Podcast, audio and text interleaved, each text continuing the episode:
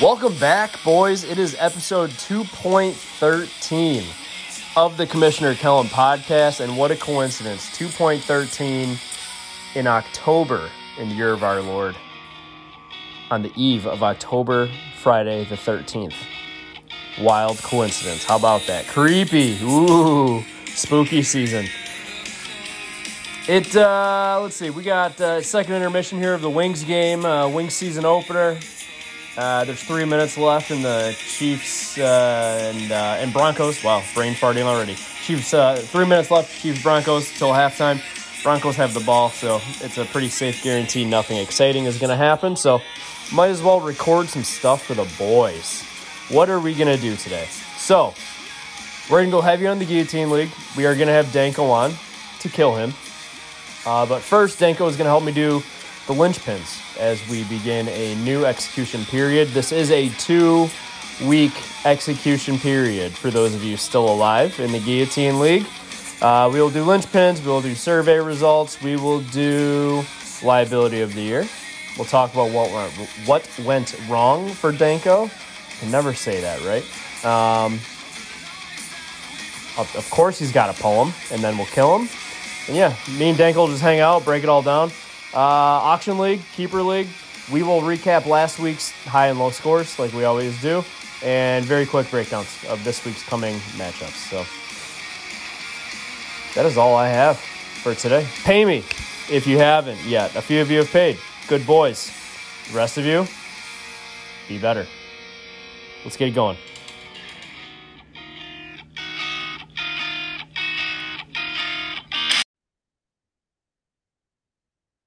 Danko, what is going on, dude? Happy to be here on a Thursday night. I said no wife, just me and the dog. Got the whiskey in hand, similar to you, minus the wife and dog. Bachelor life, buddy. Let's get it. Cheers. Link. Cheers. Mm-hmm. You're a little classier than I am. Oh, is that Rashee? Nope. It wasn't a touchdown anyway. You're sipping on the scotch over there. I got some 128 proof Bardstown single barrel. But yeah, we're spicy. Spicy. It's spicy. I put 2 ice cubes in it. It's a strong pour though, so calmed it down a little bit, but she's still spicy. Is that your go-to? Do you usually do 2 cubes? Are you more cubes? No cubes? I've been doing it neat lately a lot of the time. This 128 proof was a little too much, so I put 1 in, but yeah, like I said, I probably poured about 4 fingers in there, maybe 5, so I give it another 1 just to calm it down a little bit, because I'm not that much of a man. So I'm pretty manly, but not that manly. I usually try everything neat first just to see how God intended it, and then might throw in a cube or 2 if it's a bourbon, but usually scotch I drink neat no matter what. So yeah, that's my the nice stuff. You got to just drink neat, and it should be a pretty easy drink. I've been learning more and more about whiskey and bourbon and a little bit of scotch over the past few years, and I've heard differing opinions. Some people say like, oh yeah, you add whatever you want. It doesn't, like, you know, if you need to add water, fine, ice, fine. Like, it doesn't take away from it. And sometimes they say it activates more flavors, but I don't know. I'm not that much of an expert. I just know what I like.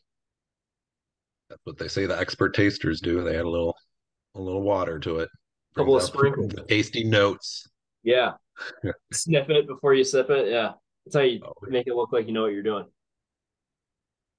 Oh yeah. No one likes a whiskey snob though, that puts someone down for the way they drink it though. So I'm not that guy.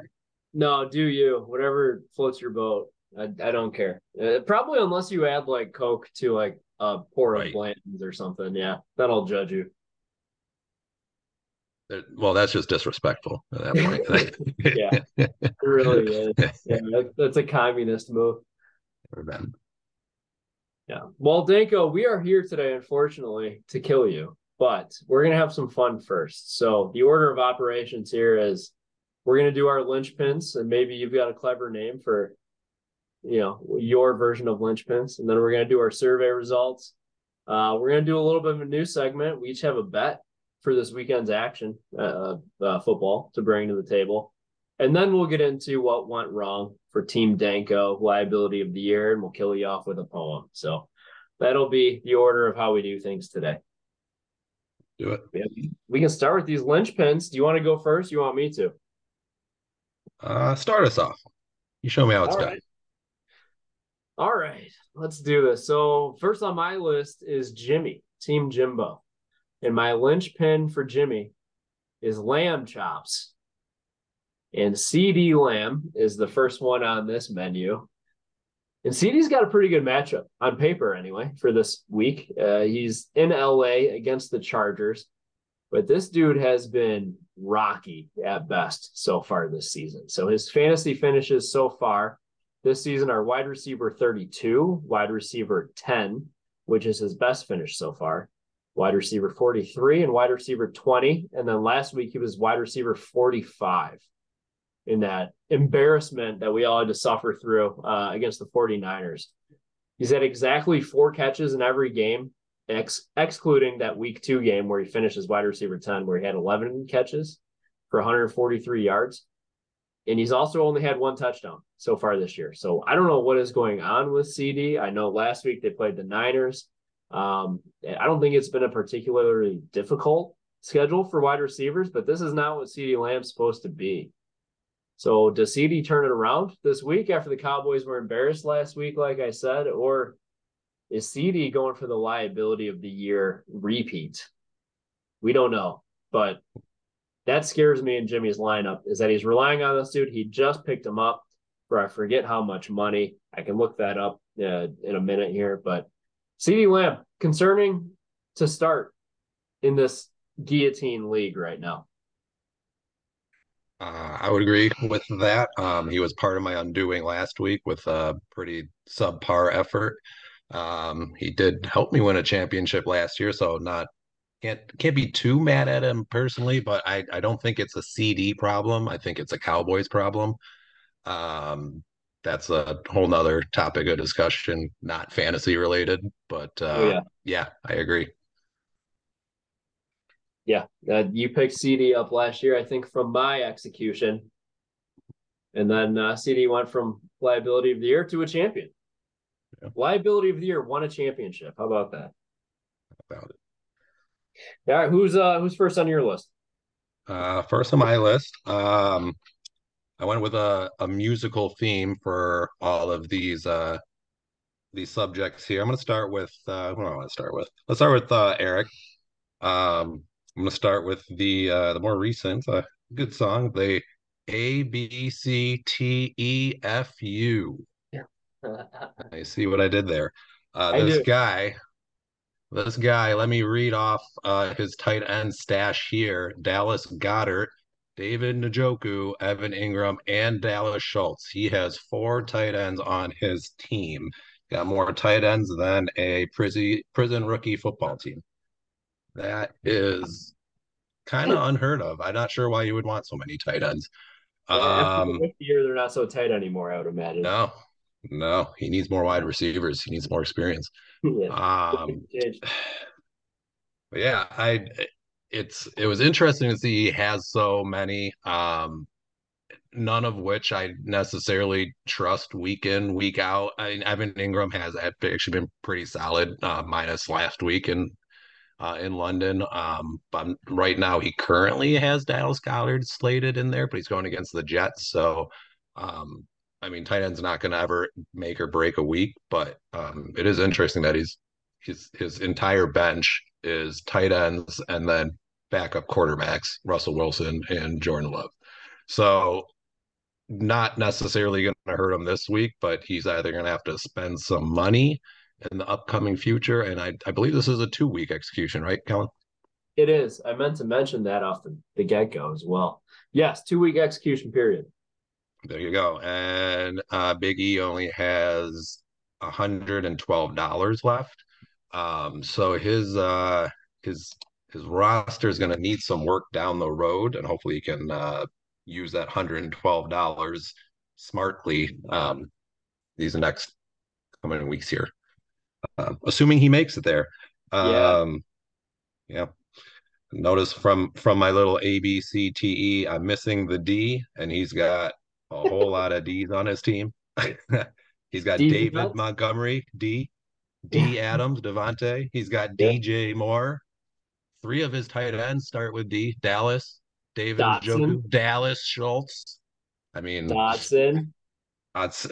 There's a lot to go around. San Francisco D is actually probably going to come into play here. They're what are they? They're pretty. They're not super high up there. They're number 11 defense, but with a roster like this on a 2-week thing, you're going to hope that they put up the 17 points that they put up last week against Dallas versus like the 2 that they put up against Arizona, surprisingly. So he's going to need a little bit of help. I don't hate his roster completely, but the lack of depth is noticeable.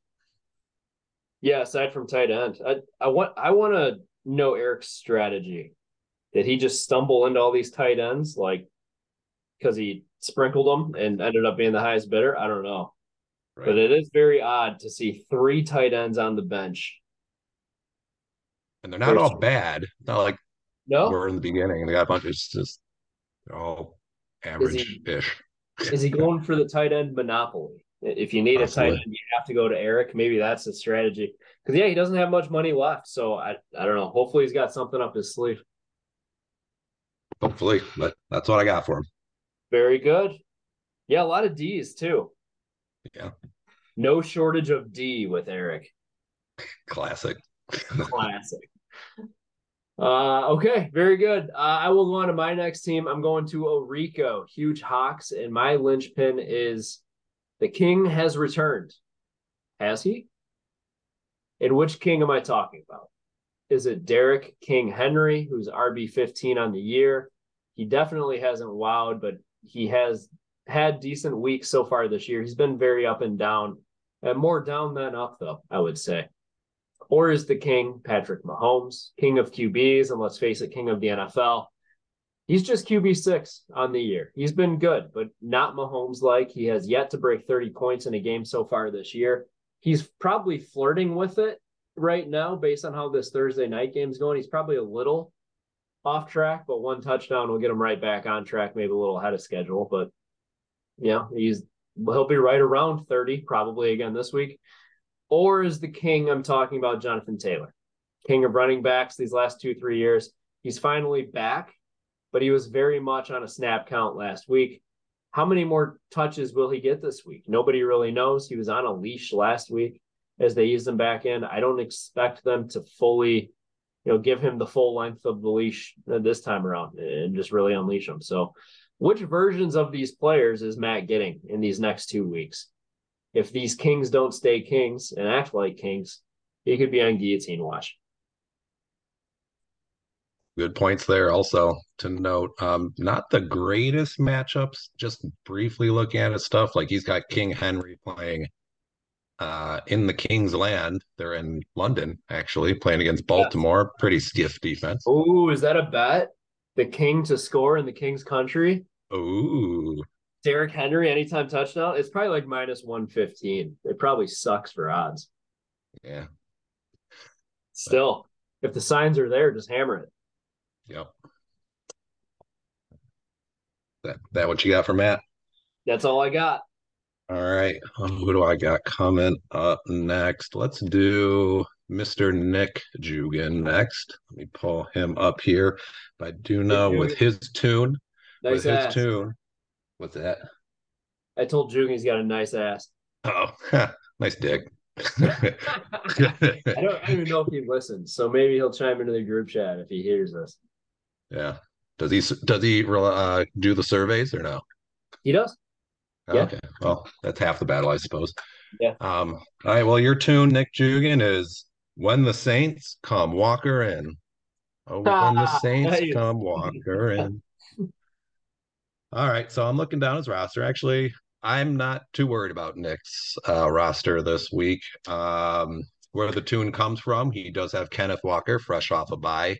Not sure how Geno is doing health-wise, but either way, usually the way to beat Cincinnati, I think their run defense is not quite up to par with the pass defense. So I'm thinking Kenneth Walker, fresh off a bye, should have a a good game. I don't think Charbonnet will cut into his work too much. I know that was kind of a concern in the first few weeks there, but should be good. I don't think he'll have to rely on a Tony Pollard Monday night game. Again, it's a two-weeker, so it doesn't really come down to Monday anyways, but I feel like Tony Pollard's got to get a touchdown at some point. The Chargers are probably a pretty good defense to get it against. Otherwise, the Saints that I was talking about in the tune, he does have Saints D, which they're one of my favorite Ds of the year. They're playing against Houston. Not sure if the Saints are going to have a great game against Houston. They are not turnover prone. CJ Stroud actually takes care of the ball pretty well. I don't think he's thrown an interception this year. And not too many fumbles to go around either. So Houston, even though they might not put up significant amount of points, they don't turn the ball over all that much. So that's really where you get the bulk of your fantasy points there, unless they're getting special teams touchdowns. I didn't know New Orleans was defense 4 on the year. I knew they were good. I didn't know they were top 5 like that. But yeah, they're one of my favorites on the year there. And then the other Saint is St. Brown, coming off his injury. I don't think he'll miss a step with the injury, but he is playing against Tampa Bay, who's fresh off a bye, and their pass defense is above average. I can't pull his stats up right now, but I think he gets at least 11, 12 points a game, but he hasn't had that breakout game yet where he went too wild. So I'm sure he'll get solid performance from him, but if anyone were to shut him down, it might be that Tampa secondary. So you got your Saints, you got Walker to watch out for, and otherwise I think he's safe on a two-weeker here. Yeah, he feels pretty safe. We might need Amon-Ra to have a day this week. It's weird. For non-fantasy purposes, I agree. Yeah, I mean, it's weird as a Lions fan. Like, I'm confident going into every game, but I think the Bucs are for real. So I think we'll need to have a good game. I'm looking here. Tampa Bay's pass defense is a top 5 pass defense against fantasy. So, yeah, okay. So could be tough sledding for St. Brown. Again, 10 fantasy points seems pretty attainable, but yeah. Oh, here you go. Quick little Kenneth Walker. Cincinnati run D. They allow 140 yards to Arizona, 173 to the Titans, 178 to the Ravens, and 206 to Cleveland this year. That was when they had Chubb. I think they played him first week, though. That would make sense. Yeah. But yeah, so Cincinnati run D, very leaky. Porous run D. Liking a big Kenneth Walker day. Yeah, that could be a good DraftKings play. I don't know what his price is, but yikes. Yeah, he's primed. Primed for a big one. Amen. Wow. All right, that's all I got. Nice work. No. I will move on now to Joe. What is Joe's team name? I forget what it is. DK's Meat Calves. Here we go. My LYNCHpin for Joe is, so you're telling me there's a chance. And I mean this in a bad way. And I will say that Austin Ekeler is such a pain in the ass. I believe last year he was the RB1 in fantasy. If not, he was up there. Sure, I get it. But literally every other year of his career, this dude has missed multiple games. And this year already is no different. Here we are kicking off week 6, and Ekeler has played 1 game this season. The Chargers had their bye week last week, and you would think after that he'd be good to go. Like, yeah, he's fine. They probably rested him up with the bye week in mind, so he's got that extra week to recover. He should be ready. Well, Ekeler has reported to say that he is 99% sure he's playing this week. Dude, what? You've had a month off. You've played 1 game this year. If Ekeler's playing, you start him. There's no questions there. The problem is he plays on Monday night. So if he's declared out, it won't be until Monday, and Joe will have no time to pivot unless he drops someone for Joshua Kelley. If I was someone else, I might just go pick up Joshua Kelley and maybe potentially just screw Joe over. But Joe needs this dude to be a superstar, and he simply hasn't been. And not only might he not be a superstar again this week, but he could be dealt a goose egg if he banks on Ekeler playing and he misses. So playing a little bit with fire there, Joe. I'm an Ekeler owner in the Masters League, another league that a lot of us are in. And he's been a real pain in the ass, and he has cost me wins because he hasn't played, and he's a first-round pick. So that one is scary to have to rely on, especially because he's a Monday night game. Yeah, I'd have to look to see if there's – I mean, make a good point about the Josh Kelley part. Not that Josh Kelley does anything. Jackson. Yeah, Josh Kelley. Josh Kelley. He sounds way cooler. Not that he does anything anyways, because I was a big Josh Kelley pickup guy when Ekeler went down, and I think he put as many points together in his starting role as he did the first game with Ekeler in. So, dude. Yeah, let me pull up his stats. Yeah, while Ekeler was healthy, Joshua Kelley had his best week of the year, and then when Ekeler was out, he didn't do shit. Yeah, here we go. So Joshua Kelley scored 15 points week one. Then when he was the only guy getting carries, he, 79% of snaps, 73% of snaps, 60% of snaps. He got 3, 2, and 6 points. What the hell is that? Dude sucks. Right. Perennial backup, I guess. Yeah. He can't handle the volume. Clearly. Yeah. Can't handle being on my team then. Yeah. Oh, wait, I don't have a team anymore. Hey, bro, same. Yeah. Yep. I'll call him Josh Kelley again when he has a good game.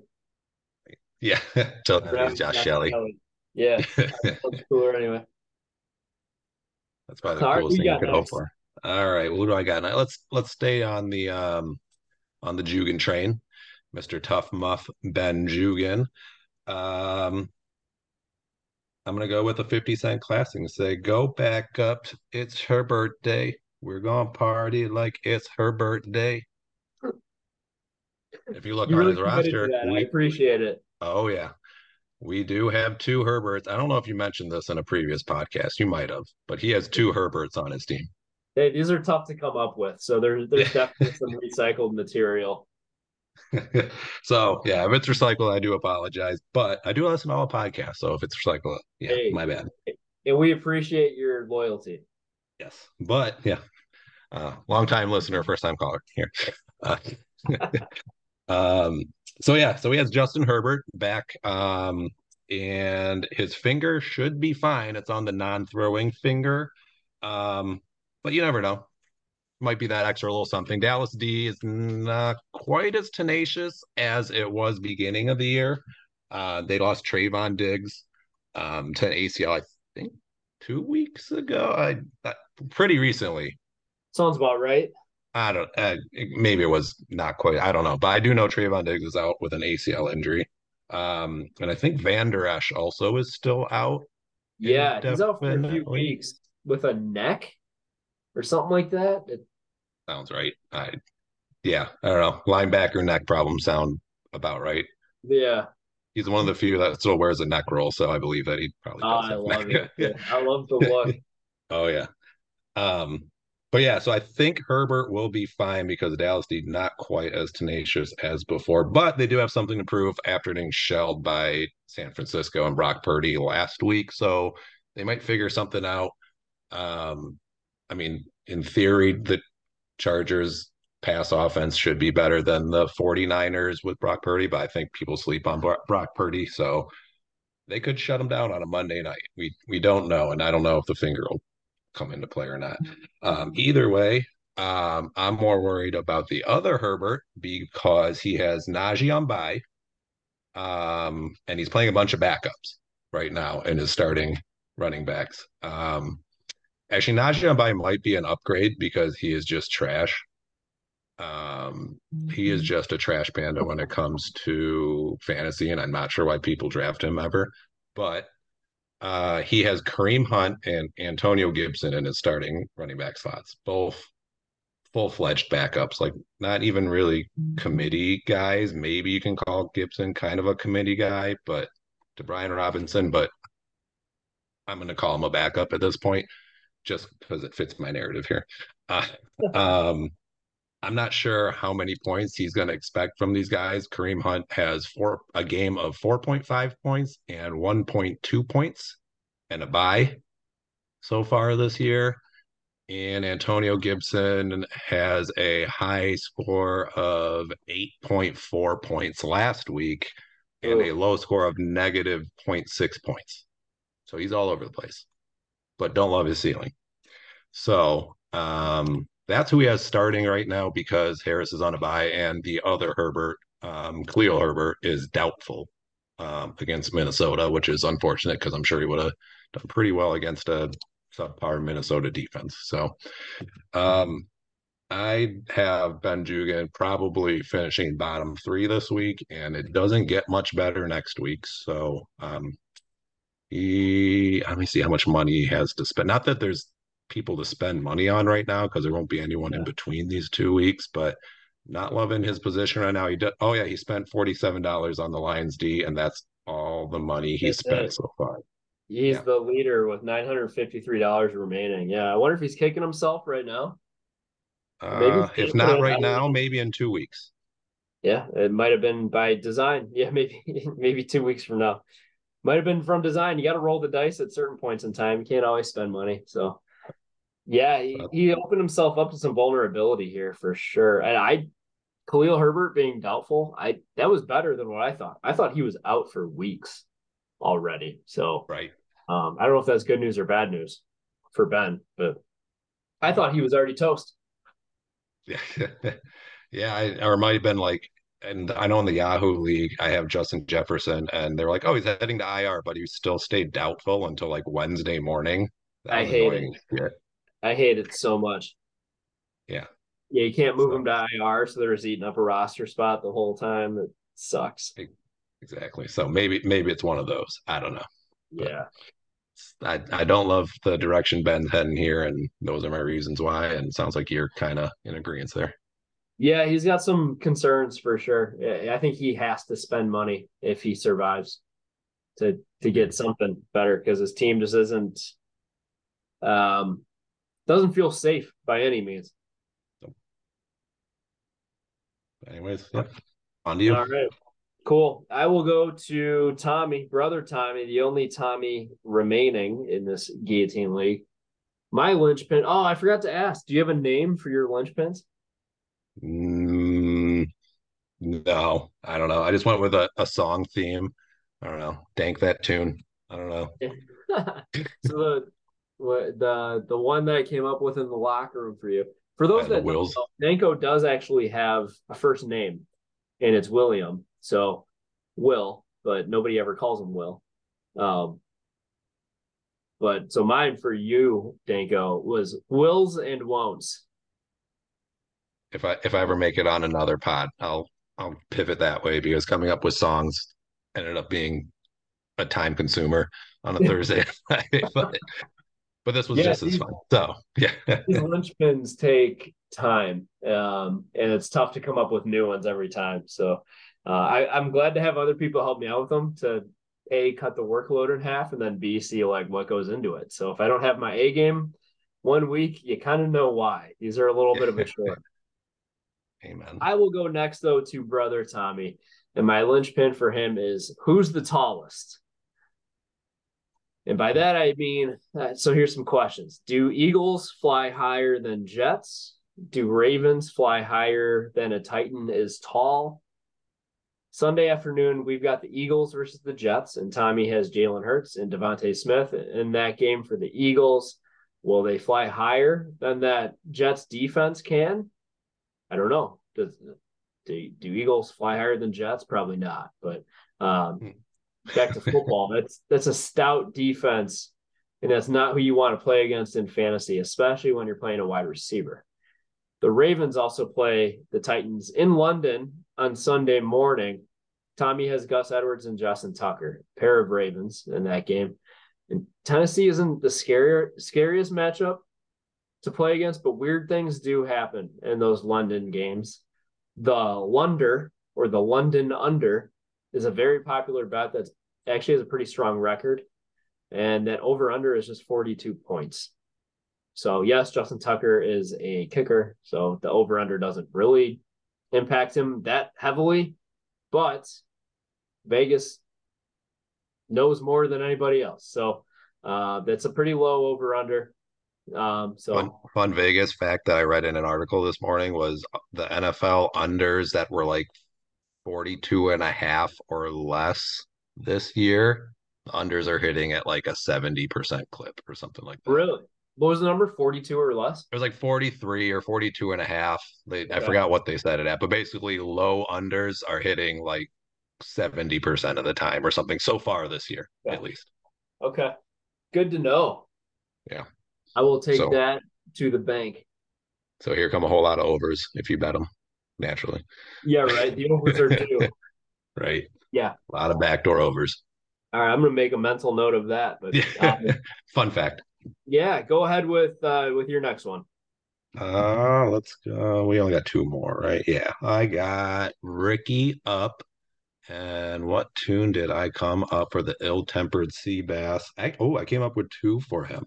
One, actually, I'm not even going to sing. It's just, we all know the classic hit, Ebony and Ivory.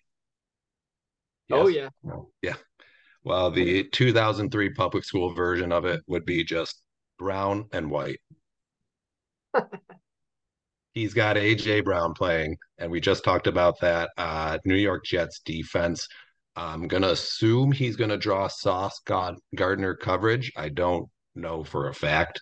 I think their other corner, and I can't remember his name right now, is hurt. It might not play. So if A.J. Brown doesn't get Sauce coverage, might be a big game for Devonta, but whoever gets Sauce might have a down game, which I'm assuming is A.J. Brown. So that's something to watch out for this coming Sunday. And then the White part of it, he's got Rachaad White playing against a hot Detroit defense. They are off bye, and even though his running yards numbers don't blast out towards anyone, I mean, he's at 39, 73, 38, and 56. Not scaring anyone, but he also throws in a few receiving yards. He's been over 22 receiving yards in 3 of the 4 games. Only 1 touchdown so far, but either way, they do like to feed him, but we'll see what Detroit wants to shut down, if they're going to be concerned with the run or they're going to try to make Baker beat him in the air. Not really sure. So unsure what to expect from Mr. White there, but something else to look for. I mean, we'll be watching anyways as Lions fans, but hell yeah. Yeah. And then the other song I put together for him is from another classic in the same type of realm there as Ebony and Ivory, Bad and Bougie.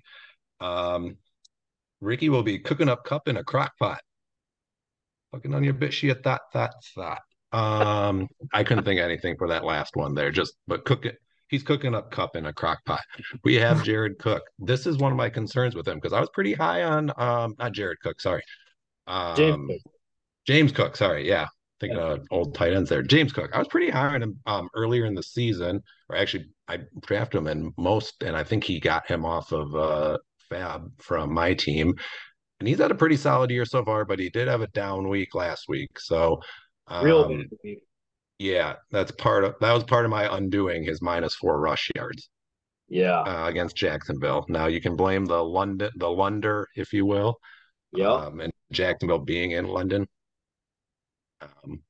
But yeah, I don't know what to expect from this coming week. It's a good bounce back game with the New York Giants, though. Yeah, good matchup. That's the matchup you want right now. All right, we got cut off at the end there. So, Danko, give us your closing comments on James Cook, and I think he has some other points to make too. Yeah, I think I made the points I needed to about James Cook. He'll be all right with the return to the Giants on Sunday Night Football. But, yeah, Cup is back. No one's happier about that than Kellen, I'm sure. Lord and Savior, Cooper Cup. Kellen does love any opportunity to talk about Cooper Cup on a podcast. So I'm glad I could be the one. On my brother-in-law's podcast for our Dynasty League, I had a weekly segment a couple years ago that's called This Date in Cooper Cup History. And I would read his stat lines from college from whatever Eastern the date Washington was that I was recording. Yeah. What? Was it Eastern? Where did he come from? Eastern Washington, baby. There Big Sky Conference. Let's go. They had the red field, or they still do have the red field. Yeah. So I would convert his stat line into fantasy points. So just to give everyone perspective on it. Yeah. What a beaut he is. Oh God. Yeah. I would love to say it was a crowd favorite, but I think Jimmy likes talking about it in hindsight, but I think at the time everyone was like, why does this guy like Cooper Kupp so much? Cause that was before the blow up, I believe. So, but that was before the Triple Crown year. So everyone still thought I was crazy. You were so cool. To bring it back. You were cool before it was cool, Cal. I really was. I have more swings and misses in fantasy hot takes than anyone else, but I got the Cooper Kupp one right. You got to swing at him, right? Swing for the fences. Yeah, I'll either strike out or hit a home run. So I don't hit singles. I don't hit doubles. Shoot for the stars. You might land on the moon. How inspirational. Yeah, so not too much to say about Cooper Kupp other than he's back. He looks good, but Ricky does have him and Puka, which in the short run, no issues there. They look good last week in tandem. Tutu seems to be the guy out, but down the road, we'll see if they're both usable. I don't know how much longer Ricky plans on using them both, assuming both stay in good health. But yeah, that's just something to monitor, I guess, in weeks coming up versus this specific elimination here. But Ricky has $345 left, so not a lot, but he's low. Yeah, there's only like 3 or 4 people below him, so he's right in the middle. Okay, oh, that's not a bad place to be. No, Puka could be a nice little trade piece too, or Cooper Kupp, depending on what he's feeling. I don't know. Maybe he likes Puka and you can get more for Kupp in return. I don't know. But yeah, I'd probably move on from one of them. Can Stafford keep him thriving all year long? That's the question. We'll see. We will see. That'll be the question. But anything else for Ricky? No, that's it. I think he's safe this coming elimination. Okay. We'll see what Joe Burrow does. Correct. And the experts are saying Ramondre Stevenson should be coming back into form here this week. So we will see. We will see. I know they've been shaky in the beginning, but Burrow seems to be coming on. Actually, Ramondre is going the opposite way. He started off with 2 double-digit fantasy games, and then he's been 6.75 and then 2.4. Okay. And he plays Buffalo next week after Las Vegas. So we'll see. It's tough. Buffalo's tough. Vegas, not so much. No. All right. Last LYNCHpin. We've got Brendan. And I laughed earlier because you had something very similar to what I have for Brendan. But my LYNCHpin for Brendan is, will the Saints go marching or will the Saints go farting? Good song. Yeah, very mature. So the Saints play Houston this week, and Brendan has 2 Saints in the starting lineup, Alvin Kamara and Chris Olave. The Texans present a really great matchup on paper for running backs and a pretty bad matchup on paper for wide receivers. So Brendan kind of has to take the bad with the good here. But there are other concerns with the Saints. So Olave is hobbled with, I believe, an ankle injury. He had just 2 catches last week, and thankfully for Brendan, one of those catches was for a touchdown. Kind of salvaged his day that was otherwise terrible. But even if he's suddenly healthy, he's still relying on Derek Carr to feed Olave. I've always liked Derek Carr, but I thought this change of scenery would do him really well. But he's still kind of the same mediocre quarterback that he's always been. So I think that's another hot take that I didn't get so right. But the Saints passing attack hasn't been much to fear so far this year, so I wonder how many stacked boxes Kamara will see as well. This could be tough sliding for those Saints players, so that's something I would watch if I was Brendan. It did say Chris Olave was a full participant today's practice. Okay. That's great. That's probably good news, and I wish I would have known that before this Thursday night game. Oh, Cortland Sutton, Tutty. No? They're waving him out. Yeah, I started Rashee Rice in a league over Chris Olave because I thought he was still banged up. So that might have been a mistake. Whoops. Oh, that's a tutty. Oh, well, good for my under and Denver cover parlay that I threw together before this. Well, what's the parlay? Actually, it was the under. I took the Thursday night under. I think it was 47.5, and then it was Denver plus 10.5. Well, that looks pretty safe. Good use of $10, I guess. I don't know. I wasn't too confident with it, but I'm happy. You'll take a dub when he comes. There you go. Well, we're done with the LYNCHpins now. Should we go into our bets? I got one more. I got to go over Singer. Oh, my bad. Go ahead. I gotta do actually, and I think while you mentioned that, Singer might have Rashee Rice. Well, that'd be just the perfect segue. Gotta love a good Rice segue. All right, you got Pacheco and Rice. Oh, yeah, he went double down. He went double down on the Chiefs there. But so Singer's tune.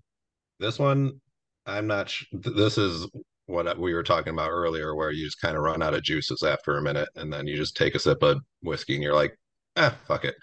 Yeah, any correlation you can find. Been there before, man.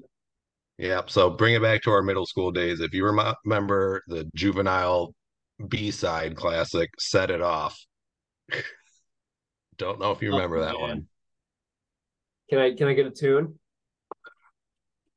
The tune? Let me see if I can play it on my computer. Give it a shot.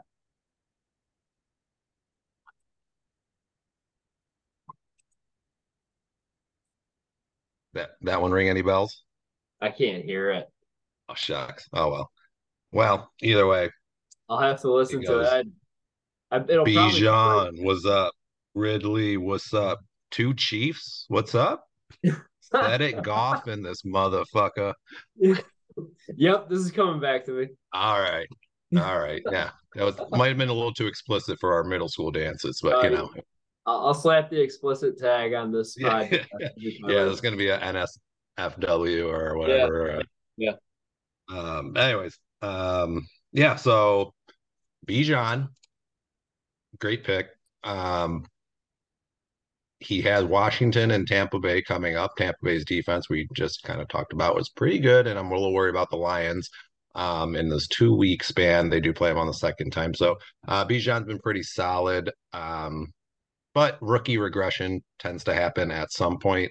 So I don't know if this is going to be the time when he does it or not, but if he survives this 2-week thing, I think he'll be all right, because afterwards he gets to look forward to like Minnesota in Arizona for a little bit there. So I think he'll be all right there. And Calvin Ridley, he's woken up from his little like 2-week slumber. He came out hard in that first week against Indy and then kind of fell asleep against KC and Houston, but did have a great game against Buffalo last week. So I think he's coming back. He does have a nice matchup with Indy this week. I do like pretty much any wide receiver against the Indy secondary. They're not great. But he does play New Orleans the week after that, and then Pittsburgh D after that, and then a bye, and then San Francisco and Tennessee. So this might be the last week of Calvin Ridley eating, and then he might be a little more famine after this week. So something to watch out for Calvin Ridley. I think he's fine for this particular execution period, though. The more concerning part was the two Chiefs that he played. We do have the benefit of Thursday Night Football happening right now. Pacheco is sitting here with 6 minutes left or so in the fourth quarter with 12.5 points. Rashee Rice, 3 receptions for 44 yards, so 5.9 points. So not great. No. I need more.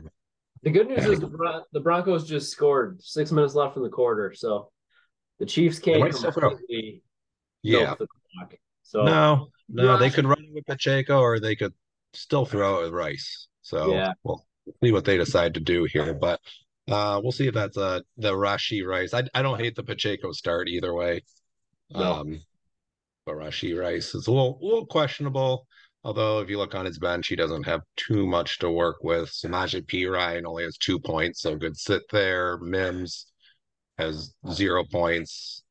And then he has Gainwell or Pitts to choose from after that. So, you know, Pitts had a pretty good week last week, but not sure you play him over Rice. So we'll see. We'll see if he is concerned with that. And then the last part of that song said it, Goff. He does have Jared Goff, our Lord and Savior here. Let's go. Coming off a big 30-point week against Carolina, he has two tough road matchups. We know Goff isn't as good on the road, typically. I was going to mention that just now, yeah.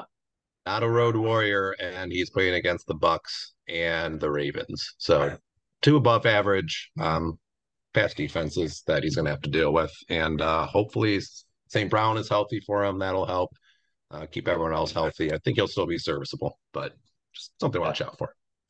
Yeah, it's big 2 week for Lions fans. Tampa and at Baltimore before we host the Raiders on Monday night. So I'd love to a 2-0 would be fantastic. I would gladly take 1-1, I think. Yeah.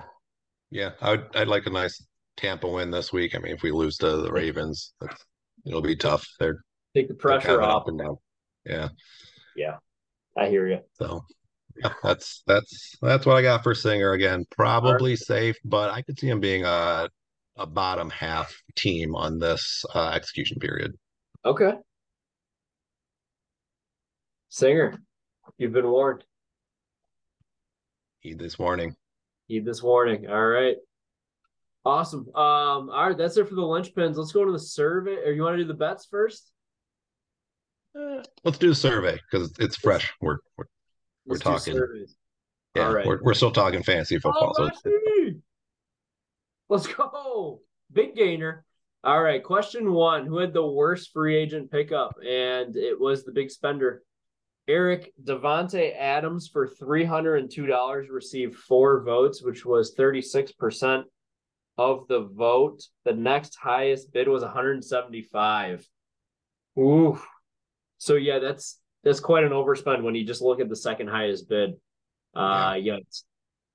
Tied for second is Joe's pickup of DeAndre Hopkins for 91, and Joe again, Alexander Madison for 76. I don't like that one either, just because I don't like Alexander Madison. So Joe gets both second place votes, and then 1 vote each. Jimmy's CeeDee Lamb pick of $107, liability of the year. Also, Rick's $101 James Cook pickup and Joe's KJ Osborne $51 pickup. I'm gonna guess that Ricky voted. I'm gonna guess Ricky voted not for CeeDee Lamb as his.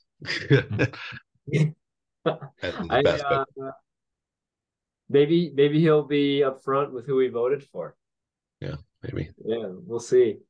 I don't think 302 is that much of an overspend for Devontae. I mean, compared to the 175, you probably wish you kept some of that money, but yeah, when you look at the second place bid, yeah, right, it's a lot of money. But yeah, Devontae Adams for $300, not that bad. So, I mean, the fact that 302 was the biggest amount, it was kind of a lower dollar a week, so. So, I mean, in my other survivor type league, he went for 500. So, yeah. Your other league does the $1,000 budget. Correct. Too? Yeah, it's very similar to this one. And he went for actually 516. Oh, wow. So, who did it first? Did I do it first or did that league do it first? No, you did it first. Damn straight. Let's go. Commissioner Kellen Difference. The OG. That's right. All right, question two, who had the best free agent pickup? So this vote, actually, it's Jimmy's pickup of CeeDee Lamb for $107, which actually got a vote for the worst free agent pickup, but he got 5 for the favorite. And in second place, there's a tie between Tommy's Christian Watson pickup for $9 and Joe's Brock Purdy pickup for $1. Big Purdy fans over there. I think I voted for Tommy's Christian Watson. That sounds familiar. Okay. That could be a steal for $9. $9. Who'd you vote for worst pickup?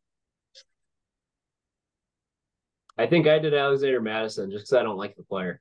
It might have been Madison, actually, now that I look at it. I can't remember. I know for sure I did do Tommy's Christian Watson pickup, his best pickup, because for $9, that's a steal. I think I did go Madison. And thing is I was pretty high on Madison too, but Joe got for, I guess he only went $7 over the next highest bid. So in that sense, he did a pretty good job. But yeah, my best was actually Cole Kmet to Rick for $2. I was the only one to bid for it. I think that's a starting tight end for $2. So yeah, at least the next few eliminations, I 100% start Cole. Yeah, he's got multiple touchdown upside per game. Yeah. So Chicago's offense kind of figuring it out lately. So fuck them. They're I'm not worried. But yeah, the only other team to receive a vote was Joe's DeAndre Hopkins, $91 pickup.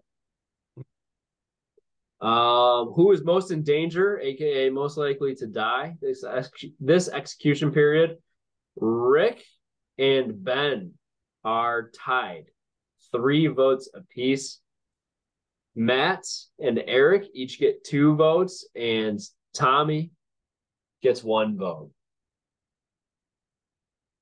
Question 4: who is the safest from the guillotine this execution period? This is a runaway. Jimmy, take a bow because you got 7 votes for being the safest. But be careful because I was voted to be the safest heading into week 1. So you've been warned. In second place is Jugan, Nick Jugan with 2 votes, and then Singer and Brendan each received a vote. Now let's get into the fun ones. So who is your go-to N64 Mario Kart character? Danko, what was your answer?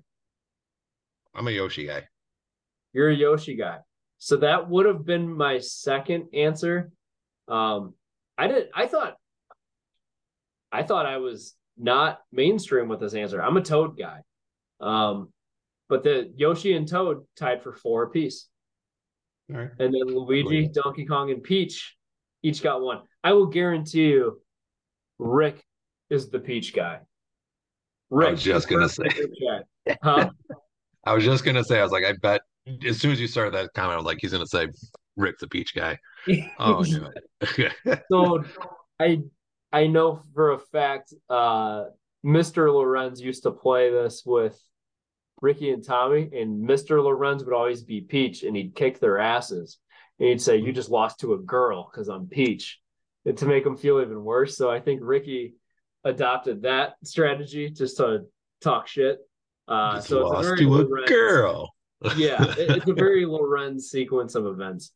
I'm surprised not a single person's a Mario guy. Usually one guy is a Mario person, and you just let him have it because, like, you're the Mario guy. That's fine. Yeah, and Mario, he's just like, it's too basic, you know? Everybody likes Mario, but it's like, yeah, there's more exciting characters. Yeah. Yeah, no Mario, no Wario, no Bowser. Yeah, next question. Bowser's too slow. That makes sense. Bowser's too slow. Yeah. If the entire Guillotine League was sucked into Mario Kart, think kind of like the last Jumanji remake. Which of our league mates would be most likely to be Mario? I don't know what to make of this. This was a runaway, and it was Rico, Matt Rico. He received 5 votes. Maybe because he's Italian? I don't know. I actually don't even... It's a me, Rico. Yeah. I don't even know who I voted for. I can't remember. Maybe it was. Actually, I think I voted for his brother. I think I voted for Mark. But yeah. Anyways. Oh, I voted for Matt, and I just assumed because Mario's kind of like an alpha guy. Okay, yeah. Matt just seems like an alpha. Like, yeah, I'm Mario. So Matt's gonna love that comment. Yeah, I wish he didn't say that. We can edit that out. Right? Yeah, no, right. No. Yeah, we'll do it live. Yeah, producers. Yeah, so Matt ran away with it with 5 votes. Second place alone is Joe with 2 votes. And then Jimmy, Rick, Mark, and myself each received a vote. Probably because I'm such an alpha, right? Amen. All right. Same question for question 7, except which league mate would be most likely to be Yoshi. Joe wins this one with 3, and then me with 2. Rick, brother Tommy, Brendan, Eric, and Mark each received 1. I don't know what to make of that. It's a bunch of Yoshis. Next question, same thing, but who would be most likely to be Wario? Rick. Rick is the winner here with 3. Again, I have no idea what to make of this. Matt and cousin Tommy each get 2 votes. Brendan, Mark, and you, Danko, each get 1 vote. So How do you feel about getting a vote to be Wario? I don't know. You're just like, I don't know what to make of it. Like, I don't even, is that a good thing, a bad thing? I don't know. I actually voted for cousin Tom because I pictured him being Wario and then brother Tom being Waluigi, and them just playing off each other and go, wah, wah, wah, wah. Yeah. That works. Yeah, you can take it however you want. I don't know. But those were fun. If anybody has any ideas for these questions, shoot them my way because they are tough to come up with. Last question. I think that was a Monday night post post game, after a few beers. I was like, throw this one in. This seems like fun. Yes. It's fun. Yeah. So maybe we can have a little powwow after all our Monday night games and talk about what the question will be this week. Yeah. If anyone's got ideas, I'm all ears. Oh, Danko's pouring up another drink. Let's go. Go. Night is young.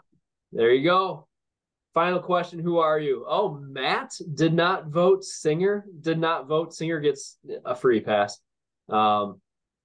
Eric did not vote and Mark did not vote. But wait, Rick voted twice. Or someone said they were Rick. Hey, don't do that. Whoever that was, don't do that. We'll find you. We will find you and I will kill you. Yeah. A very special set of skills. That's it for the survey results. So next, let's go to our bets that we got cooking right now, Danko. Do you want to start? We're officially calling it the podcast parlay. Podcast parlay. I think we should. Well, for now, till something better comes up. I like it for now. Yeah. So I figure we'd throw this in there. It's just gonna be me and Colin giving you our best bets of the weekend. Yeah, we don't know each other's yet. I was just like, just throw together your best bet, whatever you're feeling. So we didn't want. He was like, how spicy do we want to get here? I was like, no, just throw in one. We're gonna put a 2 banger together. It's gonna win us some money. Well, yeah, we're gonna win some money. So we do have there's a lot of good matchups this weekend, like football wise. Yeah, there. It was tough to find one that I liked because correct. There are a lot of good lines out there this week where I really couldn't pick a side. Correct. I've had 3 bets of the week the last few weeks, and every one I was just like, yeah, like it just can't. Like I was just looking at him, yep, that was it. Let's go with it, and then hammer it. And it, but this week I haven't found one that spoke to me. Maybe because it's Thursday night. A lot of times it doesn't come to me until like Friday or maybe like Saturday morning, as I'm just like laying in bed at like 9 in the morning and just kind of like scrolling on my phone, like, yep, this is the one. But so hopefully, a lot of times they try to postpone making any bets because you're never gonna be smarter than you are on Sunday morning. Right. You'll know more on Sunday than you do on Thursday or Friday or Saturday. Correct. Yeah. So I try to. I'm gonna go with, and of all the top 25 matchups, this is maybe one of the least sexy ones. Oh, you want college? Yeah, I want college. Oh, attaboy. Yeah, I didn't. I don't know. I looked at a lot of these NFL spreads, and I don't know. Then I got more excited because there's more exciting college games on this weekend with like Notre Dame, USC. I thought I'd do something with that. That game will be exciting. That game's gonna suck fast. Kelly, you look so dejected just thinking about it. Well, I'm looking at it now. Notre Dame is a favorite. Yep. 2-loss Notre Dame is a favorite hosting USC. Undefeated USC with Heisman winner and Heisman favorite Caleb Williams. So I can't do this, but USC plus 2.5 has to be free money. Money line's plus 120. God, I'd be all over that, but I can't. Not your bet of the week, though. No, not at all. I thought I would at least sprinkle Notre Dame, thinking that they'd be the underdog, but it makes no sense. Notre Dame's going to lose. This is stupid. I actually looked into that as one of my betting things, but I didn't have anything that necessarily spoke to me. I think I told you Notre Dame first half unders are a good thing to bet because they don't start off hot, but their defense ain't bad. For example, their first half under last week was like 27.5 against Louisville. And I was like, I was like, there might not even be 27 points this whole freaking game. Like, that was a good bet. That was a really good bet. I smashed that one. The current first half under for that game is like 30.5, which makes me want to take it, but USC can just smash points when they want. They've been slower starting lately. So I think there's last week. Yeah. But I still think that they're like over 30 points in the first half, like I think every game or maybe all but one game. So it's hard to I don't know. I'm not sure which side prevails. I think it would be the under, but it's not my bet of the week. But that's one to look into. My bet of the week is the Minutemen of University of Massachusetts. Yeah.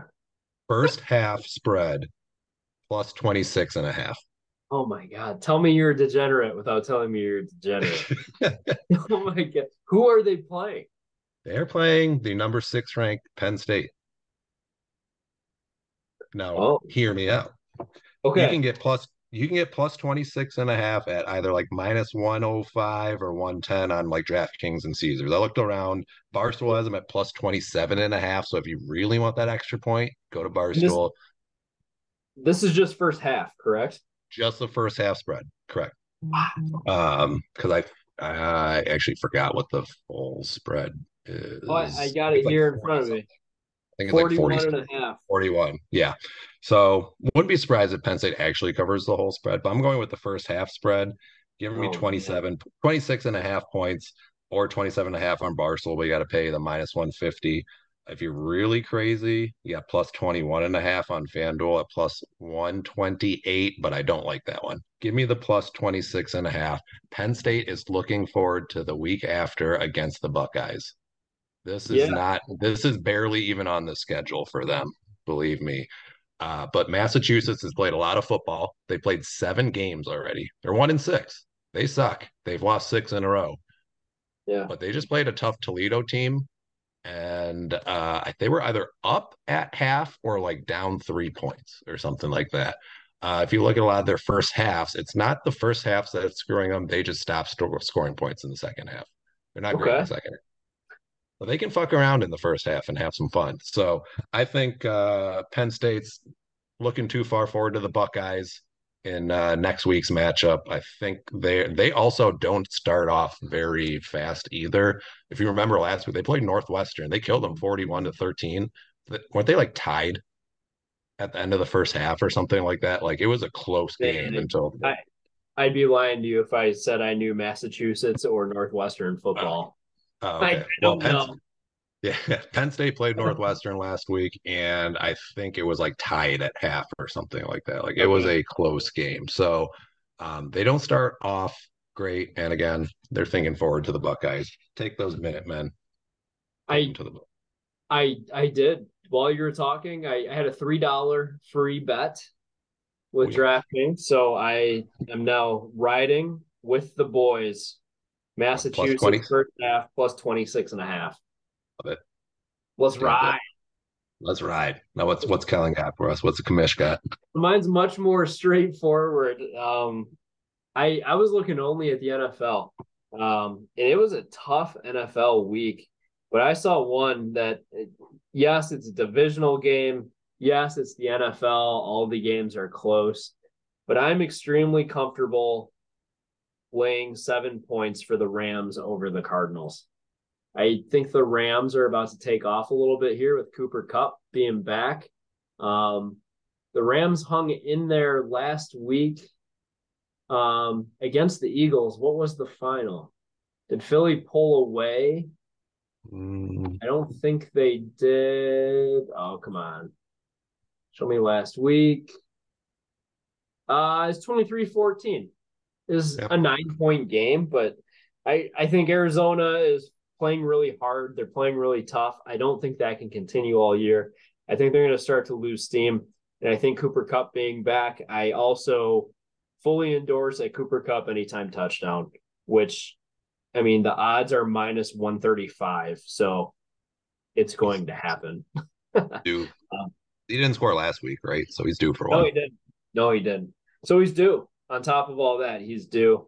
But yeah, the Rams at home against the Cardinals. I'll lay 7 points. 7 points. Yeah, you can get at minus 105 right now, it looks like. Oh, I got hosed. Yeah. 105, 110. Depends on where you go. I see at 105 on Caesars. So okay. All right. I can ride that. Also, Cardinals are sans James Conner.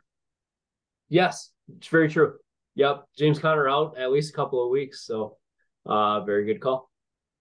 I like it. I'm gonna throw it down. All right. We'll put a parlay together too. Let's do it. All right. The podcast parlay. Yes, parlay. All right, let's hang up here. We start a new.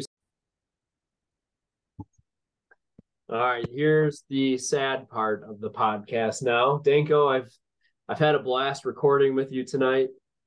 I've valued your insights into this guillotine league, into the gambling world, but now it's time to kill you. So, in your words, let's break down what went wrong for you in this. Well, it was a 1 week execution period. So what went wrong in week 5? All good things must come to an end.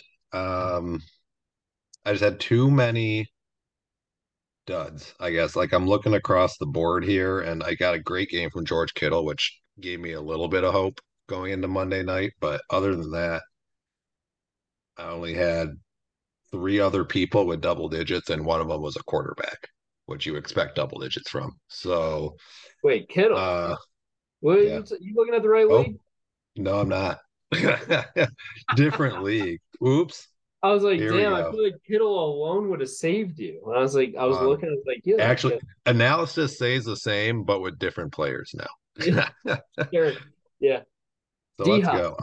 D-Hop's 18, I thought would save you. D-Hop's 18 saved me. Madison showed up with a nice 11.6, which isn't spectacular, but it's been pretty good all season. I mean, even Watson did okay on Monday night with a 10-point banger, but yeah, I mean, I needed big games out of Adams, got 6.5 out of them. Patriots D, I dropped them in a few other leagues, but here I am playing them here. Again, the defense wasn't going to save me in this league here. Evan Engram, he'd been pretty solid at tight end all year up until that game. A mere 4.8, and then CeeDee Lamb, Nico Collins, Cook, and then I guess the cherry on top was Richardson getting hurt and only getting me 3.4. So that's a killer, well, literally a killer.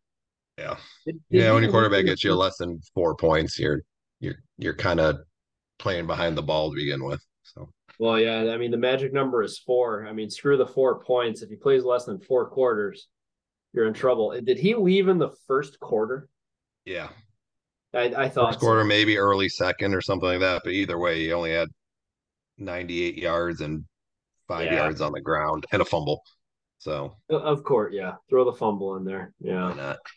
Yeah. So just uninspiring across the board. I mean, 5 wide receivers between CeeDee Lamb, DeAndre Hopkins, Nico Collins, Devontae Adams, and Christian Watson, you'd think would be a pretty solid tandem. And I mean, just by quick addition here, I got maybe 40 points out of those 5. Yeah. Maybe, so it was bad. Just a bad week. It's a bad week. And that's what costs you in this league. Jake Moody, God, his offense puts up 42 points and he kicks only extra points. Can a brother get a field goal attempt? Right. But again, I ended up with 77 points or something. The next highest was 103. So I was still chasing 26 points. So it was really, there's just too much wrong. We could have a whole nother podcast on how bad my team performed this week, but it's just an overall shitter. It just wasn't your week, to say the least. It happens. I can relate. I've been there about a month ago, and you scored 10 points more than I did when I lost. So be proud of that. I should have been. In theory, I had 4 more weeks to enhance, though. So Sure. Yeah, I didn't even get a free agency period. That hurts. Didn't even get a chance to spend money. And now we get none. Now we're both sitting at 0. Well, I've said it before, losing now beats coming in 4th in this league, doing all the work, getting your hopes up, and you die right before the money rounds. I've been there before too, and that hurts. I believe that. I guess the positive thing here was on Tuesday, my free agent signing period, just laying in bed on Tuesday, was cut in about half just by not being in this league. And I was semi-relieved. A little empty. Yeah. Waivers are a process now with all the leagues I'm in. And this one especially requires extra thought. Any league with FAB waivers takes a whole lot of thought. And this one especially, because there's a whole other bit on to it where you're trying to survive. You have to be strategic. It's tough. So, yeah. All other leagues, you don't just get dropped, Devontae Adams and CeeDee Lamb and all this stuff. You're picking up scraps. You can get some nuggets here. Yeah, you're fighting over in other leagues. You're fighting over that DeMercado guy or whatever. Right. Not Devontae Adams. So a little bit different for sure. Mm-hmm. Well, I've got some analysis, but I saved it for the poem. I worked it into my poem. So do you have any more analysis before we move on to liability of the year? No, I just waiting to hear my death. All right. Well, I hope you like it, but liability of the year. So, last execution period, we had a 4-way tie for first place, all with 2 executions. That was Darren Waller, Jamal Williams, Jonathan Taylor, AJ Dillon. And we have a newcomer. Anthony Richardson is now tied in this first place contest for liability of the year. They all have 2 deaths or 2 executions, whatever you want to call it. There are now 58 players with 1 execution. I'm not going to read them all. Well, last year's liability of the year, CeeDee Lamb has entered the chat. So something to keep an eye on. Jimmy, watch your back, man. CeeDee's coming for you. I feel like that usually takes longer, but no, that was it. Yeah, so Danko, you died with 77.32 points. I died with only 67, so at least you weren't even the lowest. You can hold your head up high about that. I hate projections, but I was projected 124 that week, so significantly under projections. It was bad. Yeah. Almost half. By quite a margin. Mm-hmm. All right. Well, any final words before I chop your head off? We got a lot of words in tonight. Go Minutemen. We did. No, go Rams. We provided some good feeds. Go Minutemen. Go Rams. Yeah. Go Minutemen. And go Cooper Cup anytime touchdown. All right. Well, yeah, we've been doing this for a while, and I've had quite a bit of bourbon. I am now empty, so I'm going to do my best to read this poem in the rhythm that it was meant to be set in. So, yeah, any last words? No. Get her done.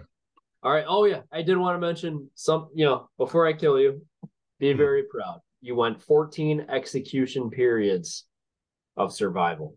That's impressive. So, like 21 weeks, is it? Very good. Probably about that, because we had multiple 2-weekers and a 3-week, maybe 2 3-weekers last year. Yeah. Actually, I don't mean to cut you down with the knees. My streak might have been longer. Yeah, if you've been a bunch of top 4s, and the year that you won, I mean, that's 17 weeks right there. So yeah. Hey, probably. I finished in third last year and I won the year before. Might have you beat, but you know what? This is about you. This isn't about the commish. So I'll count that up on a different pod. All right, ready for this poem? I'm going to try not to botch this. I'm not confident. All right, here we go. Last year, Danko came. He saw, and as our champ, he certainly conquered. This year, he fell short, and his performance was more that of a turd. The fourth victim to fall, and already the third of the floozies. That's not a good trend for our team. To that, we say, whoopsies. And we kill our favorite, nay, our only friend from Brother Rice. Now, Danko, we're just brothers in the afterlife, and of course, on the ice. In times like these, we don't have to look hard for the reason of loss, but the commish will break it all down. And you're dying because Nico and Ingram combined for just 10. Devontae adds just 6, and that's just enough to lose your zen. I don't know how he sleeps at night with just 3 points. That James Cook, that player stole your season. He's more of a crook. It was an inside job by CeeDee Lamb. Just 6 points for the people. That Lamb is a liability, and it's obvious. So wake up, sheeple. It's sad that the bright spot was 11.6 from Alexander Madd, but going back to Lamb, the other performances were just bad. Your QB left the game, and you got just 6 from Jake Moody. 1 point from the Pats. Your team just straight up played like booty. Cheeky and plump, this team's week was straight ass. Hey, these are good rhymes. I don't care if they're crass. I announce our next victim's name, and the crowd asks, who the F is Will? But that's enough stalling. It's time to die, so stay still. For the last time, Danko, I'll call you the champ, but come with me to the guillotine and place your neck in the clamp. You've been a good sport and a hell of a guy, but the time is up now, and it's your time to die. Over a year now, we've heard, never a doubt. But today, the champ is on his way out. The only certainties in life, of course, are death and taxes. But when we play this game of guillotine, it's more like death and axes. So goodbye to you, our designated league goaltender. Remember this past week as your guillotine season ender.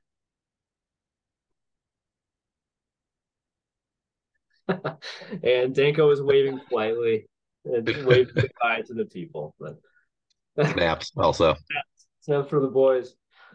All right, I wrote that better than I thought. I'm kind of buzzing over here off this 128 proof, so. Oh, I bet. I thought. Third Zoom session and a third glasses.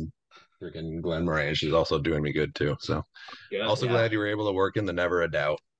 No, I had to. That's yeah, that is a must. I think I ended your championship poem on that one too. So, had to do it. Beautiful. Yeah. All right, man. Any closing words? I think I've held up enough of your night, but the boys got some good content out of this one. This was good. Let's do it. Yeah. Let's do it again. It was fun. Yeah, we can do it for a non-death. We can just have you on to shoot the shit. Oh, yeah. Let's do it. All right. Well, hopefully you have better luck in your other leagues. And you have more time to let your head grow back. And you can help me haunt the rest of the league and make them nervous on Sunday afternoons. Oh, yeah. Yeah, hopefully we can get some more good surveys and people actually respond to them. And let's keep the podcast parlay going. Let's win the boys some money. Podcast parlay. It's here. Let's do it. Here to stay. Here to stay. All right, man. Well, thanks for coming on. Hope you had fun. I know I did. So I'll get this posted here shortly. And at the latest, I'll see you on Monday. Gotcha. All right, buddy. Talk to you later. Oh. See ya. The price is wrong, bitch.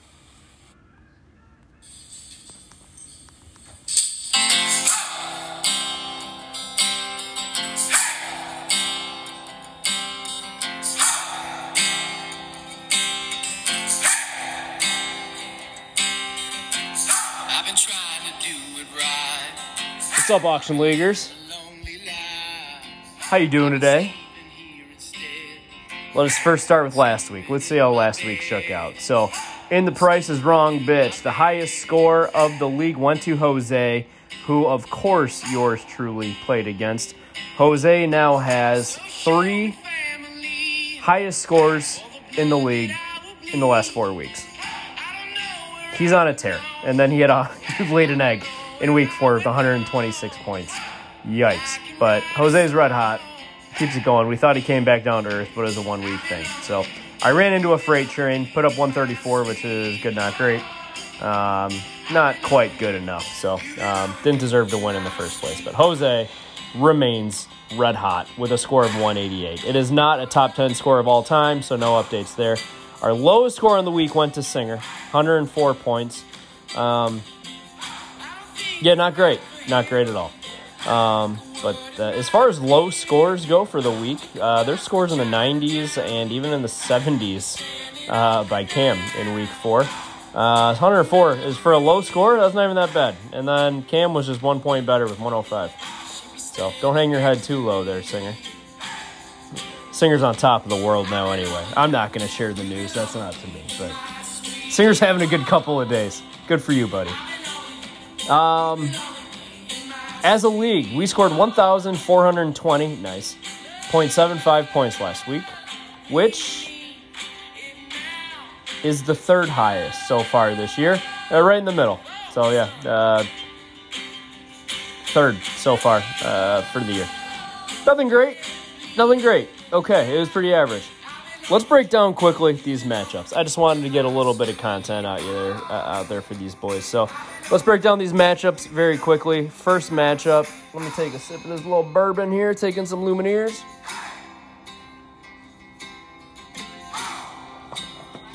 That's good stuff.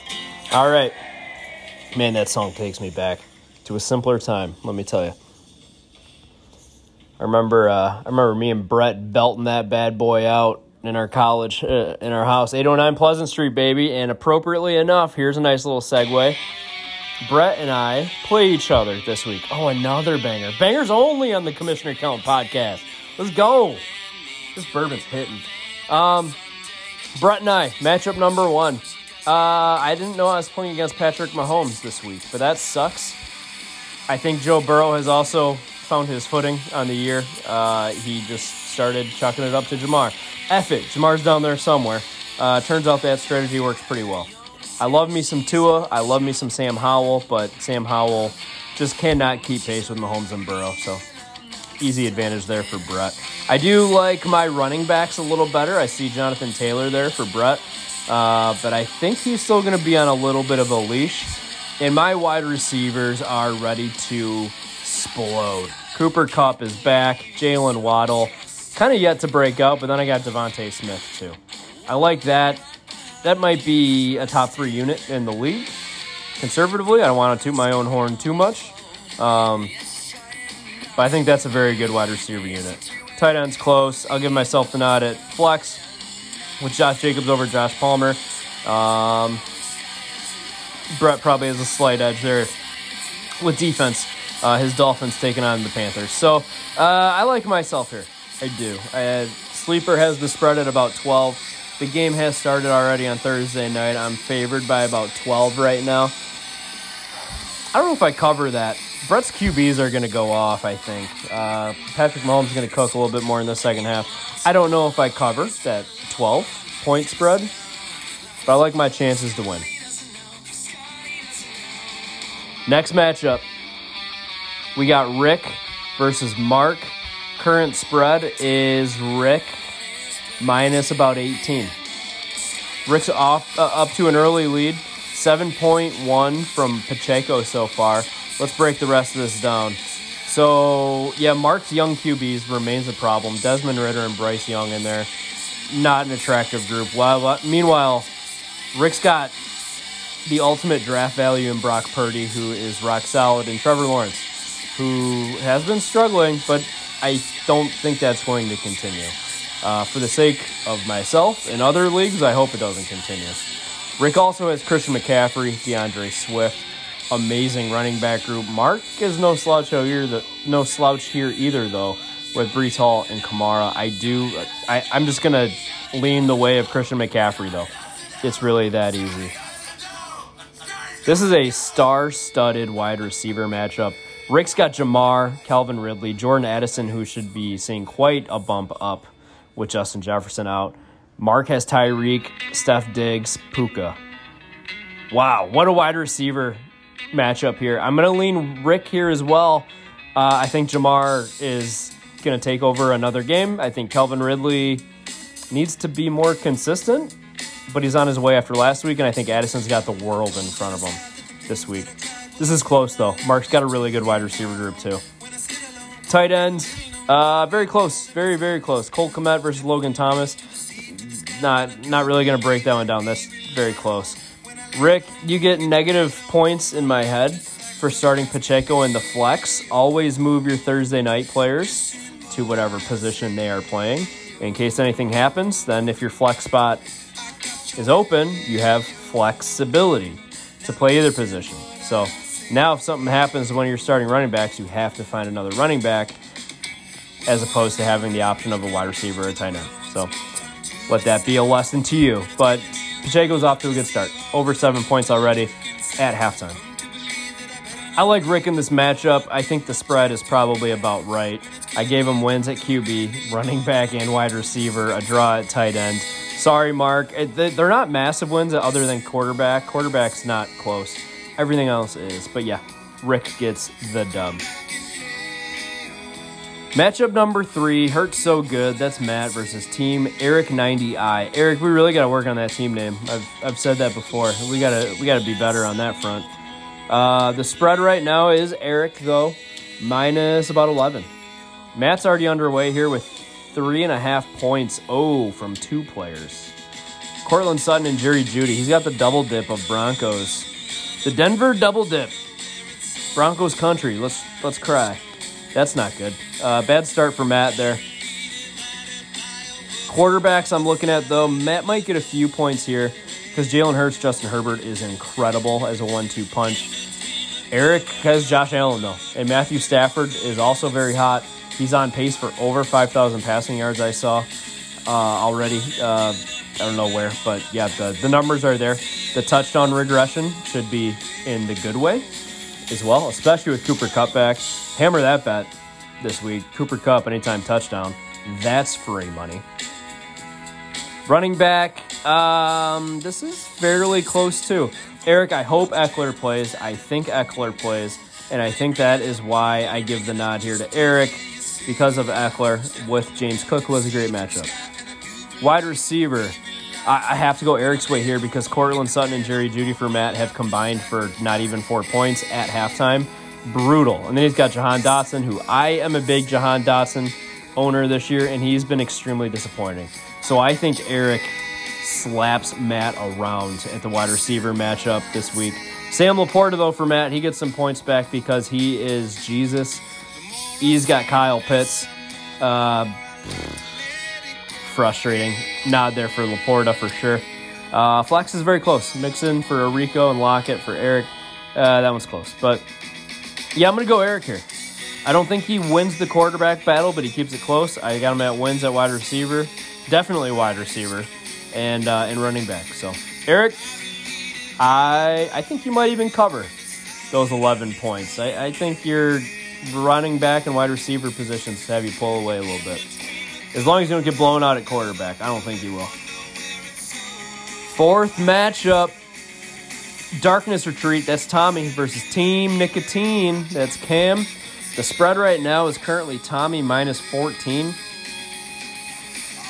And neither team has players going on Thursday night. Tommy's QBs are a little bit rough here with matchups. CJ Stroud's taking on New Orleans, Jared Goff, Tampa Bay. They're both, I don't know if they're red, orangish matchups. Cam, Deshaun Watson's not going to play. Move him out. Even if he does, he has a very tough matchup. Oh, Cam might be relying on Ryan Tannehill. He's the only other quarterback on the bench. And look at Cam. still has 5 empty bench spots. Disgraceful. Cam's saving grace, maybe, is that he's got Kirk Cousins against the Bears this week. But I don't trust Cam to move Deshaun Watson out of that starting position. So, advantage there for Eric. Cam, prove me wrong. Cam, also, pick up some freaking players. You have 5 empty bench spots. Stop ruining my life. I need more bourbon now. Cam makes me drink. This is your fault. Running back, Eric. Wow, I just get tipsy and think of Eric all the time. All right, Tommy is Bijan and Tony Pollard, great duo. Cam has Saquon, who should play, and Dameon Pierce. Dameon Pierce has really struggled to get going, though, so running back there for me is the edge for Tommy. Don't even really have to think that hard about it. Wide receivers, Tommy's got Garrett Wilson, Chris Godwin, Michael Pittman, Cam, CeeDee Lamb, Chris Olave, Gabe Davis. Chris Olave had 2 catches last week. One of them, thankfully, for Olave owners was for a touchdown. I got no faith in the guy right now. I will... This is close, though. I'm going to go Tommy's direction again. Because I think my homerness is getting in the way, and I don't think Chris Godwin's going to have a good week. Against the Lions, of course, so I'm going to realize that and just say Godwin's probably going to do better than I give him credit for, so I'll go Tommy. Tight end's very close. Hawkinson versus Andrews. Hawkinson might have a slight bump here, actually, a slight edge with Justin Jefferson out, but it's close. Then we got another Viking in play here with the flex. Tommy's got Alexander Madison versus Cam's Marquise Hollywood Brown, who's been very good, very good. I actually give Cam the edge out there. Yeah, but that's not enough. Cam, I need to see actual effort and some level of give a shit from you for me to pick you in a matchup. So Tommy here, Tommy covers, no problem. Tommy moves on with another win. Final matchup, we got Jose D's Bow Nuts versus Premium Assets. Singer. This is not expected to be a high-scoring matchup. Currently, it's Singer -5. Projected only 108. Jose projected only 103. They both have players underway on Thursday Night Football. Singer's got Russ going, only 1.43 at halftime. And Jose's got 14 already with Travis Kelce. What a monster. Absolute monster. Jose also has Lamar Jackson and Dak. Dak's got to bounce back. I have faith that he will after being embarrassed last week. The whole team got embarrassed. Singer doesn't really get any better for him. Russ is off to a terrible start. And then Daniel Jones against Buffalo was his other QB. Jose is going to crush this quarterback matchup. At running back, Jose has Devon Achane, who is out. So who is he going to pivot to? Maybe this DeMarcado guy from Arizona. That looks like the most probable pivot for Jose. Jose, you have 3 empty bench spots too. Figure it out, man. Be better. And then he's also got James Conner. Oh, man, he's got to pivot twice. Khalil Herbert would be his other guy, but he's doubtful. Jose, you're in trouble, man. Kenneth Walker on the bench. There it is. That'll fix some of his concerns. But then he's got Bijan and David Montgomery on the other side for Singer. Yeah, Jose's too beat up. Going Singer on running back, that's not even difficult. Jose's wide receivers, Debo, DJ Moore, Adam Thielen. Nice little wide receiver core there. Singer's got DK, Brandon Ayuk, Devontae Adams. Another really good group. Wow. I will go... The numbers say go Singer here. I'm going to go the other way, though. This is Commissioner Kellen's hot take. I think Jose barely edges out Singer at wide receiver. Less than 5 points. Tight end. Kelce's at 14 at the half. It's Travis Kelce producing heavily at halftime. Yep. Enough said. Darren Waller is Singer's guy. That won't be close. Flex, I'm going to go Singer because Jose's so beat up at running back. The guys that he could plug into his flex are going to have to be a starting running back. So Singer there. I think Jose comes back in this one because of quarterbacks. Lamar and Dak is just so much better than Danny Dimes and Russell Wilson. Running back's going to hurt.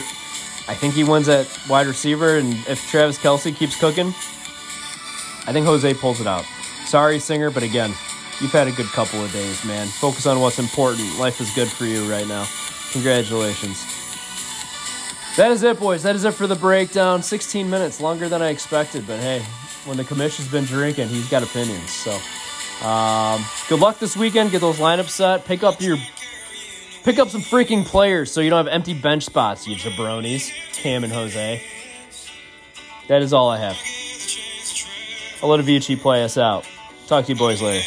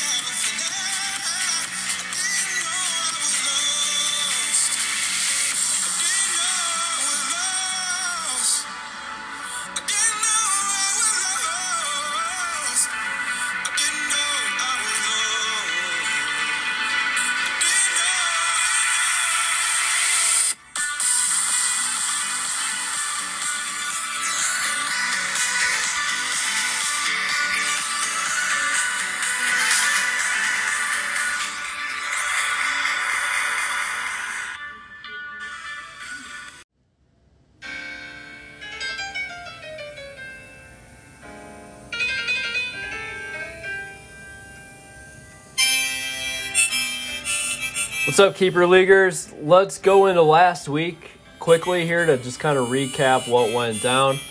Week 5. Highest score of the week was, to me, 195.82 points. Not too shabby since my quarterback left the game in the first quarter. I will take it. Apologies to Singer, who put up 182 and lost to that effort.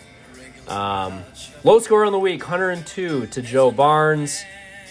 102.28, that's an important differentiation because at 102.7 was Eli. I get to see Eli tomorrow. Eli, we're gonna do some drinking, man. That'll be fun. Looking forward to that one. Your fantasy team, though, needs work. As a league, we scored 1,537.91 points last week. That is the second highest week of the year. Second only to week 3, score of 1,567.15 points. So we were right on that doorstep. We have no scores to add to the top 10 list because nothing was over 200. I wish my quarterback would have played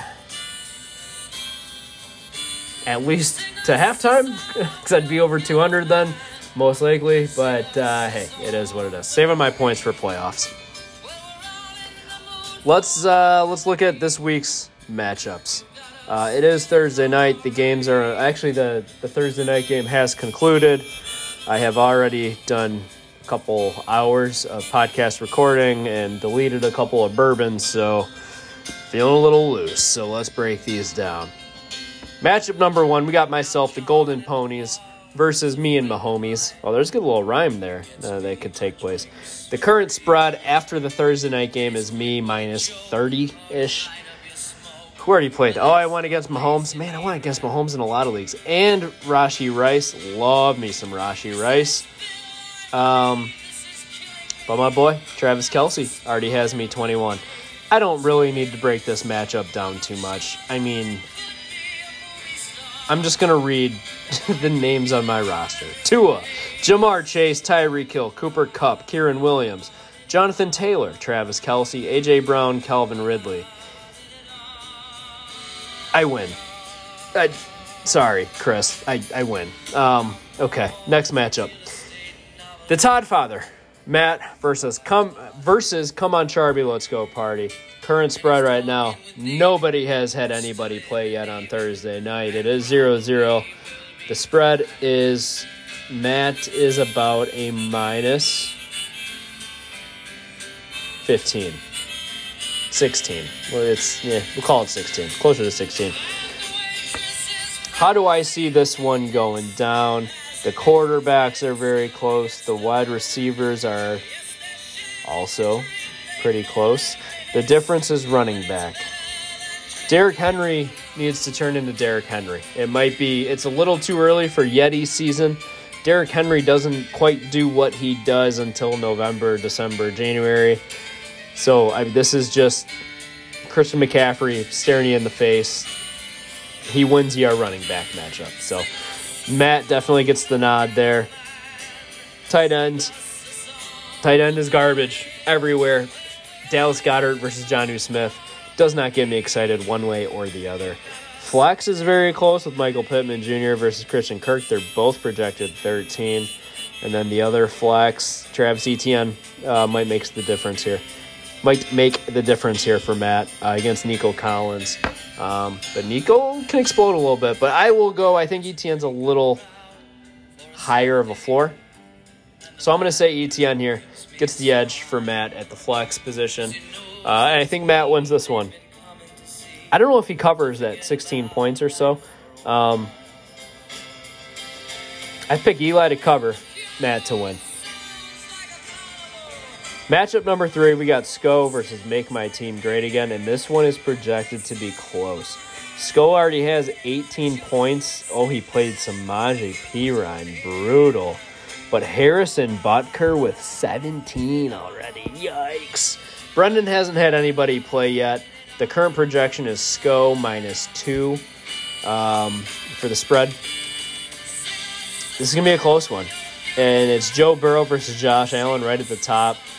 Josh Allen's got a better matchup, I would say. And Joe Burrow flashed last week. Was it a flash in the pan? Is Joe Burrow back?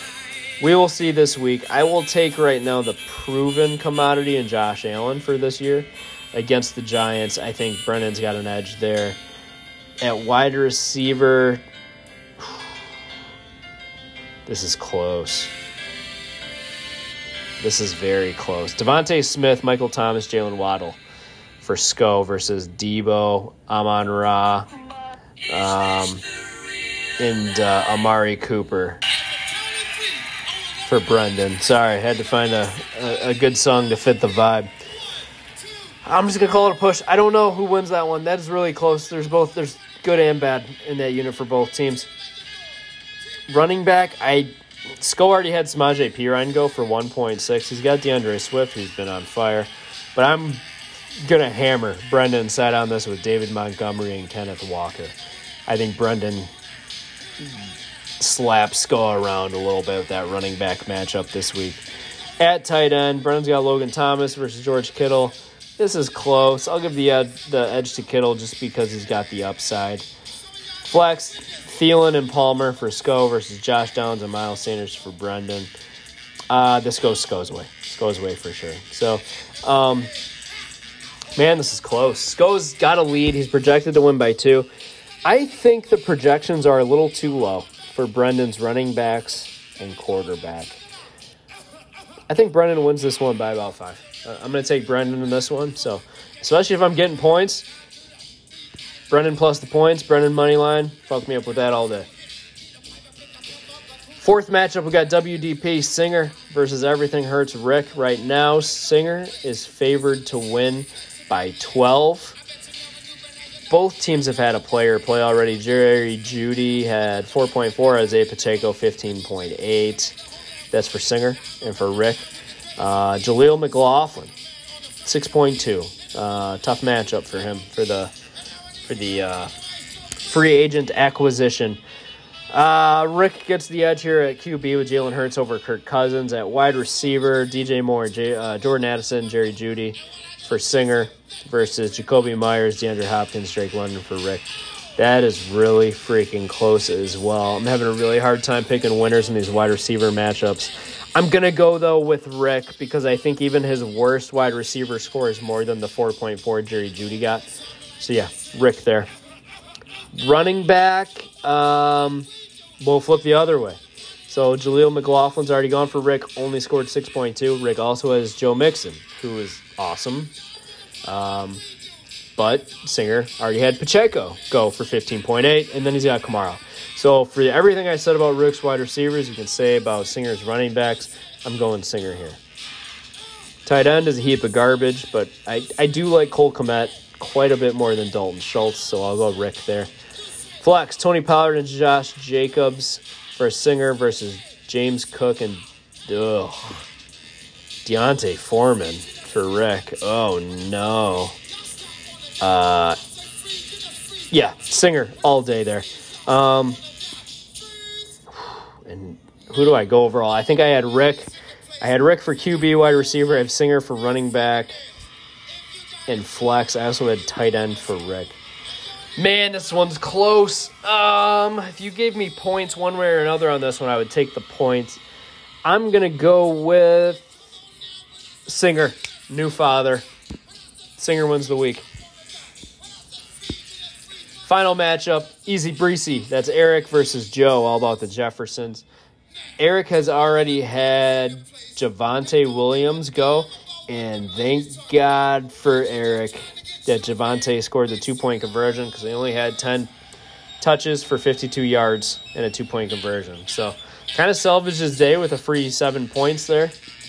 I'm sorry, with a free 2 points to get to 7 points on the week. Joe hasn't had anybody play yet. At quarterback, Joe's got the advantage. Eric is starting Bryce Young, who is struggling to say the least. Stafford's a good little play, too. I think I'm going to hammer him in DraftKings, probably stack him up with Cooper Kupp. I like Stafford a lot this week, hosting the Cardinals. I also love me some Rams -7 against the Cardinals. At wide receiver, yeah, so advantage there for Joe. At wide receiver, Joe's got Puka, Josh Reynolds, DK Metcalf, Eric, Marquise Hollywood Brown, Terry McLaurin, Tyler Boyd. I'm going... Whoa. Man. I'm going to go Eric here. I think Puka comes down to earth a little bit. This week, I think they're going to really get Cooper Kupp going. I think he's going to be who he is. So maybe Puka sees a slightly down day. I'll give the edge here to Eric. At running back, Eric has Breece Hall and Javonte, who already scored 7 points. Joe has Ramondre, who's got a good matchup this week, and Alexander Mattison. This is a push because Javonte already sucked. I think Alexander Mattison sucks. But I think Breece Hall and Ramondre Stevenson are good. So each team has one good and one bad. Tight ends, Mark Andrews versus TJ Hawkinson. What a heavyweight matchup. I'm going to give the edge here to Hawkinson with Justin Jefferson out. I think Hawkinson is already elite as far as a tight end option goes in fantasy. Mark Andrews also elite, but I think Hawkinson's going to be even better with Jefferson out. At flex, Raheem Mostert and Antonio Gibson for Eric versus Tank Dell and Elijah Moore for Joe. I like... neither. I'm lost in the Avicii right now. I'll go to Eric here. I think Raheem Mostert is a really good play with Achane out. Antonio Gibson doesn't excite me at all, but I think Mostert carries this lineup, or this matchup at flex for sure. This is really tough to pick. I think I'm going to go... I'm going with Eric because of the flex, because of the running back. Yeah, that's really it. Yeah. If Eric loses, I think it's because of Stafford. But right now it's projected to be just a 4-point matchup. I think it's close. It could go either way. I like Eric a little bit more in this one, though. All right, we'll let Avicii play us out. Good luck, boys. Set those lineups. Talk to you on the other side.